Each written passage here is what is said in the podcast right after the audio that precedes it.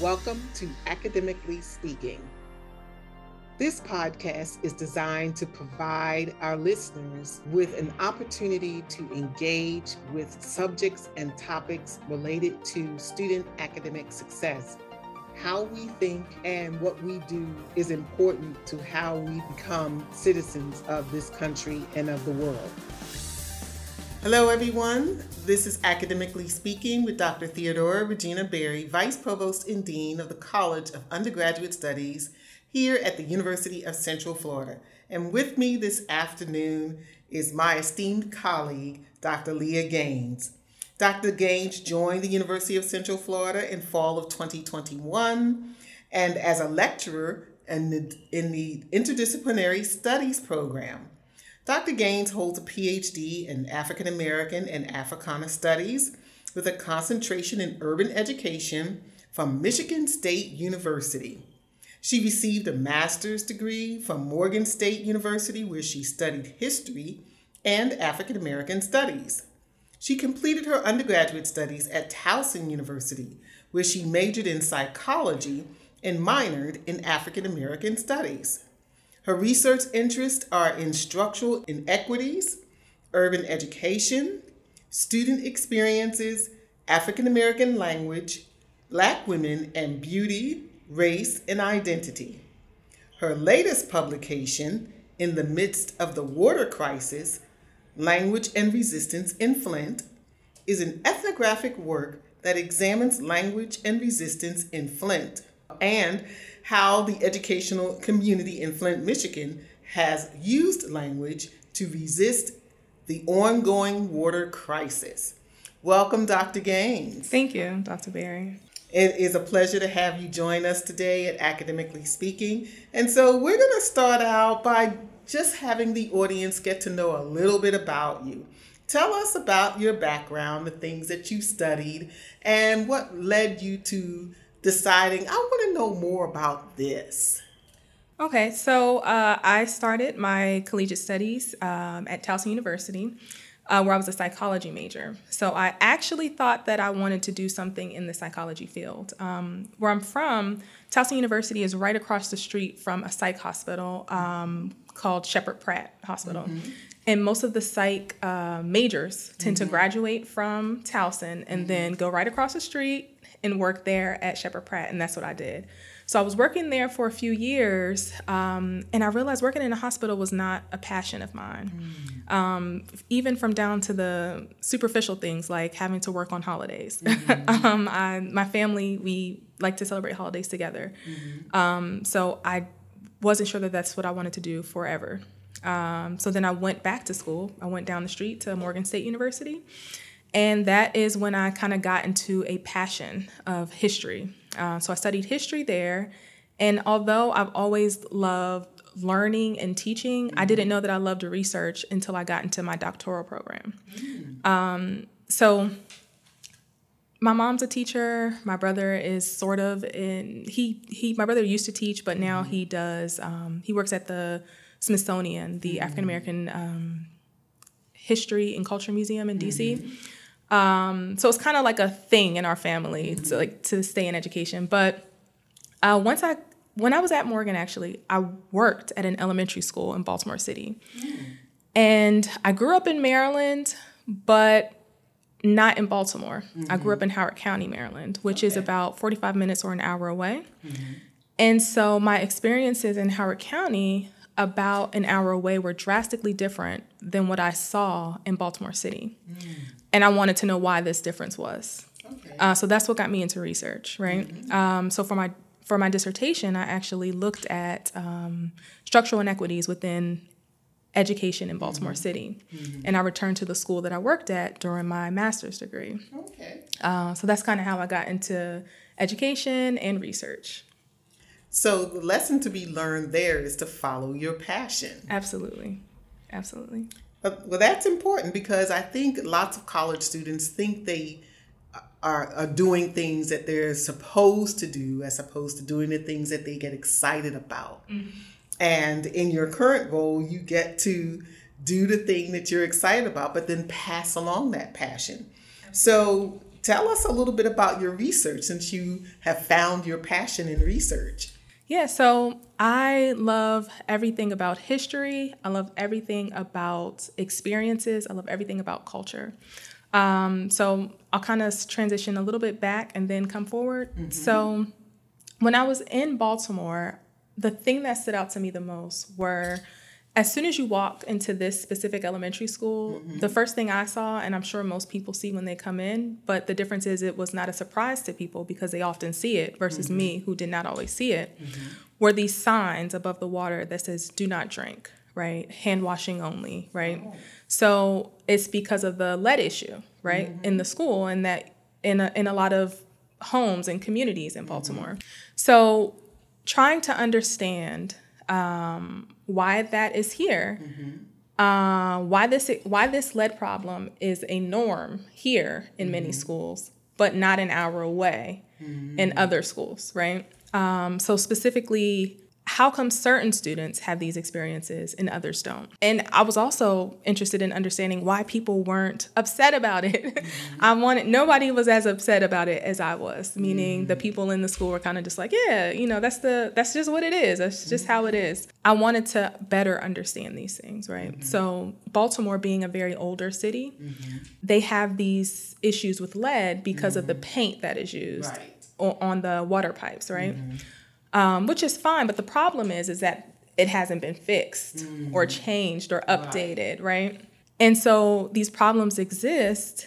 And the real issue, though, is that it causes lead poisoning, mm-hmm. especially for children, mm-hmm. right, um, whose bodies are still developing. Right. i can be kind of a pessimist. So, one thing that kept me um, excited about research, instead of just understanding the problem, mm-hmm. but also understanding how are people resisting this issue and how are people yes this is a huge issue but how are people surviving within it right how are people living i'm the only one that's angry so how are y'all walking around okay and happy mm-hmm. tell me how mm-hmm. so that's what i was i was trying to understand mm-hmm. now i research anything that has to do with history cultures and experiences mm-hmm. lived experiences of people of color mm-hmm. maryland um, michigan florida it kind of the wherever the people are is where. I am, and that is kind of easiest because then I have access to interview people, right. uh, and those are places that I have lived. Mm-hmm. So it really helps us to also understand that there is no type for researcher, right? So mm-hmm. oftentimes young children when they get asked to draw a picture or to describe what a researcher looks like, they usually come up with the person that most resembles Albert Einstein in a lab coat, right? Mm-hmm. Um, I remember I had the privilege of participating in um, the opportunity to do a brief video clip where we were talking about what a researcher looks like. Mm-hmm. And um, had the opportunity to be able to tell folks, you know, I'm a researcher, I'm an active researcher. I also do ethnographic research, autoethnographic research, phenomenological research, which is to sort of understand why a phenomenon exists, such as the issue with the lead paint in the schools, um, and narrative research, research that tells a story about a particular phenomenon. Um, and so that we can really sort of understand um, how people engage with certain kinds of circumstances. And also, for me at least, it provides opportunities for problem solving, mm-hmm. you know, sort of solving the mystery. I've, I've, read a lot of Nancy Drew novels when I was a kid, so mm-hmm. I like solving the mystery, right?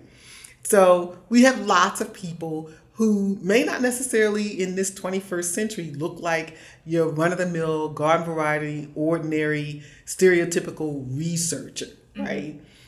So I, I, think it's important that you do this work and that you're able to sort of unearth all of this new information and to help people engage in problem solving, mm-hmm. right? And Dr. Berry, I'll say I've been very lucky in that along the way, I've been able to see people who look like me. Mm-hmm. So my undergraduate um, advisor, Dr. Lena Ampadu, um, at Towson University, um, a black woman who looked like me, right? Mm-hmm. When I went on to my master's, the chair for my um, for my thesis, uh, Dr. Deborah Newman Ham was a woman who looked like me. Mm-hmm. Uh, when I went on to Michigan State University, I got taken under the wing of Dr. Tara Chambers, mm-hmm. a woman who looked like me. So mm-hmm. I, I will say that I feel very um, lucky to have been able to follow the path um, behind people that um, have been one willing to help me and also willing to guide me mm-hmm. and teach me, uh, be mm-hmm. patient. I'm sure at undergraduately it was not as easy to work with. so that would be the case for many of us. after when I think about it, I'm probably I'm, i feel embarrassed. Like uh, Dr. Ampadu, was I really really bad? And not bad as in mm-hmm. like um, acting, but bad as in terms of in undergraduate, I, I was very passionate and I mm-hmm. wanted to learn, but I also felt so, I felt like the younger people on campus were just, we want change now. And, you know, mm-hmm. uh, other people were trying to guide me and tell me better, you know. Mm-hmm. Uh, and so I, I, just feel very proud to have been able to um, see people who look like me and mm-hmm. show me how to do it as well. Mm-hmm. And that and that's significantly important as we think about um, our our history as uh, Black women, as women of color, and how so many individuals have been able to contribute in relationship to their research, their scholarship, um, teaching in the classroom, contributing to communities, contributing to science and engineering and all kinds of fields, right? Mm-hmm. So as we think about and reflect on all of the people who have really contributed to what we know in US context, everything from who invented the street light to who invented the broom of all things, the modern day broom. Why do you think Black History Month is so important in the context of all of that? I think it is important because historically, we have not always been able to prioritize um, different experiences and different cultures or different understandings. Um, and I think that I think that taking out a month within a year to say, although we don't prioritize this culture, this history, this experience throughout the year, we are going to make it a duty mm-hmm. to do it this month. Mm-hmm. And I think that's extremely important. I think that's important for the students and the people that you mentioned that don't have the people that look like them that can say, well, these people have done these amazing things and they look just like you. Mm-hmm. Um, so I think that that month is carved out for that. And I mm-hmm. think that we should we should be able to celebrate histories, cultures, and experiences, and and um, of Black people mm-hmm. and their contributions to society. Mm-hmm. When I, when I was in middle school, I was in this program called Black Saga, and the organizer would always say um, his his this was in middle school, so this is some time ago. But his name was either Dr. Charles Christian or Dr. Christian Charles, and he was a professor at um, University of Maryland, College Park at the time. Mm-hmm. And he would say, It's Black Saga time. Black history is American history. And I loved hearing it. Mm-hmm. Every every year at the competition he would say that. And I think that's important for people to hear too, mm-hmm. because I think some people think that it is only the history of a group of people. Mm-hmm. But if we're talking about a Black American history, mm-hmm. this group of people are also Americans. It is mm-hmm. all of our history. Absolutely. And they contributed to American society, not mm-hmm. just to black people. Mm-hmm. And so, you know, it's it's funny that you should say that because one of my former mentors, uh, the late Dr. William H. Watkins, wrote in what we call the curriculum Bible, because I'm a curriculum theorist by training. Uh, the text is called Understanding Curriculum. And he writes in there that uh, the history of Black people is inextricably tied to the history of all people. Mm-hmm. And when we think about all of the contributions that many black people made in US context, they contributed to American society, mm-hmm. not just to a small group of people and, and their particular way of life, which mm-hmm. by the way is not monolithic, you mm-hmm. know, so because black people are just as diverse as every other group of people in relationship to how we engage.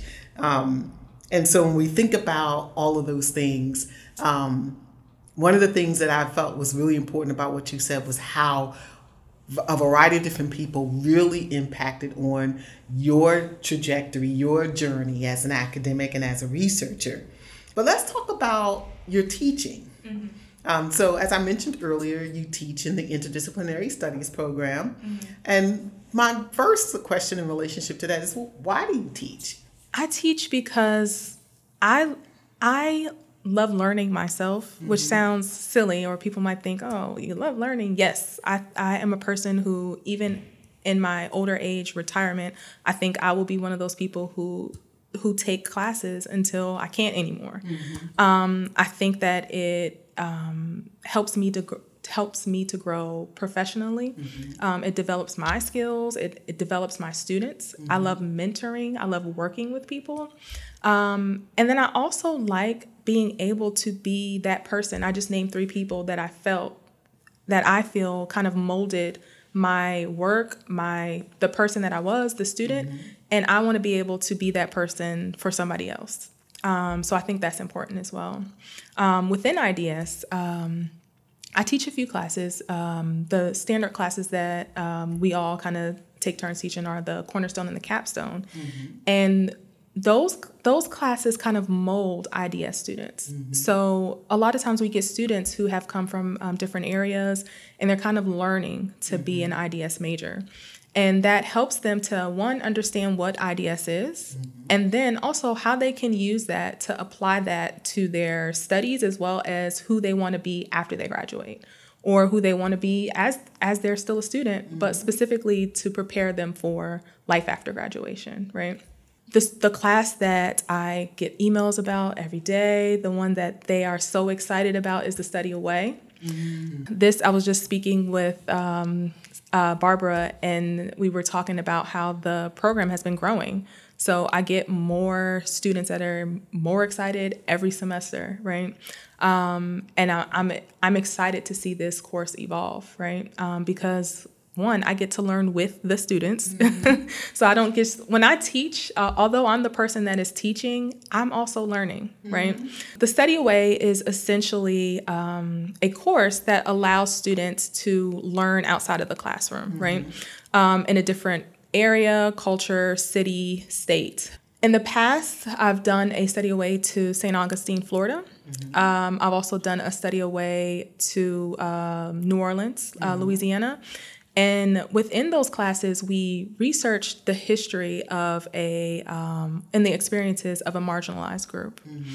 And I had an idea of what I wanted the students to do, mm-hmm. but they had their own ideas coming in, and I was okay with that. So they kind of ran with that too.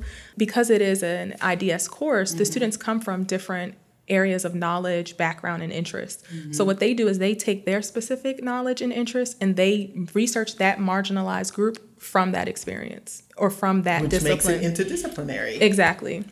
Or from those disciplines, rather, mm-hmm. multiple.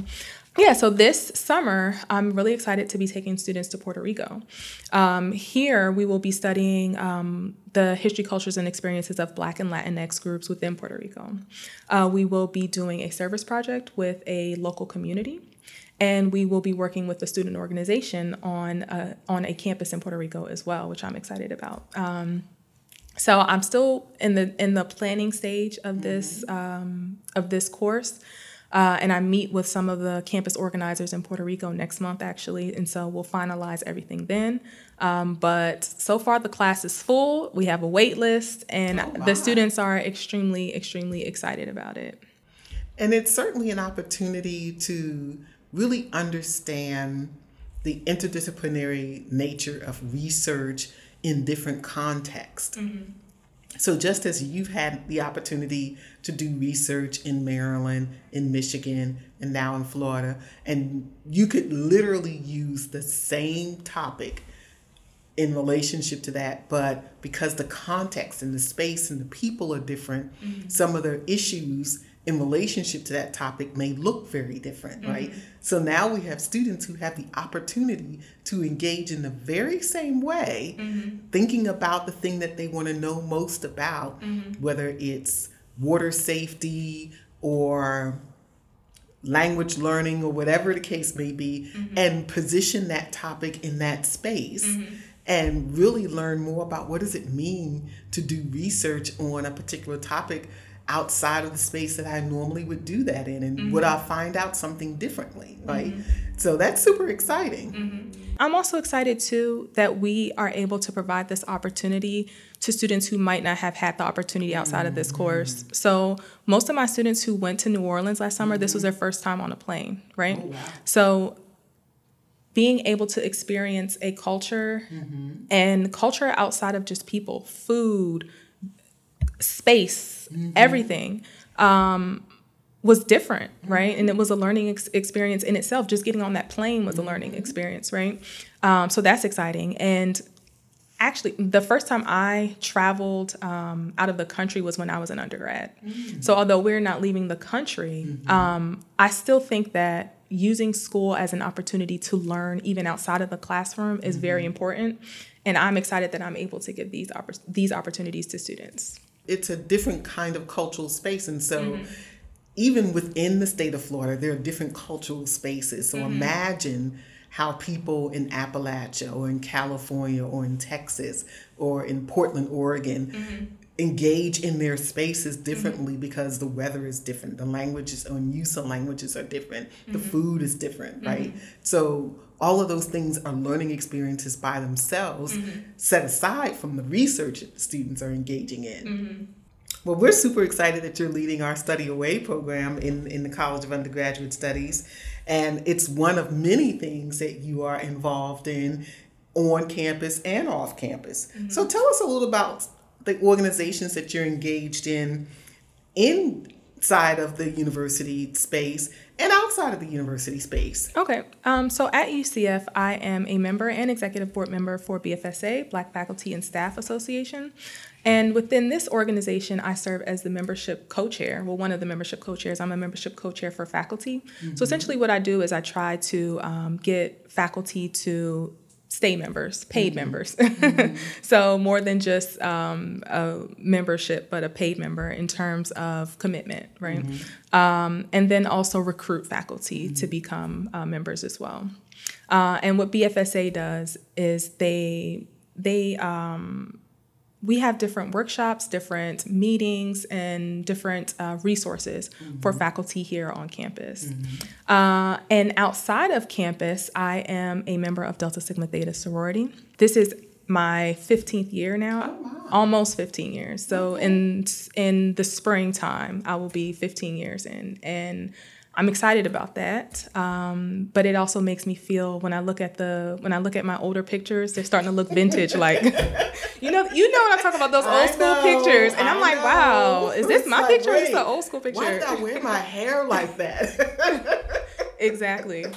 Uh, so it makes me feel um, I don't want to say older, but it makes me feel more mature now in the organization.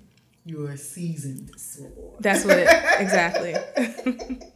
Okay. And for the record, I'm also a member of the same organization in case people were not aware. Um, and so that so let's have a little bit of fun here. And I'm gonna just ask some sort of speed questions here in relationship to things that you're like. So, favorite color?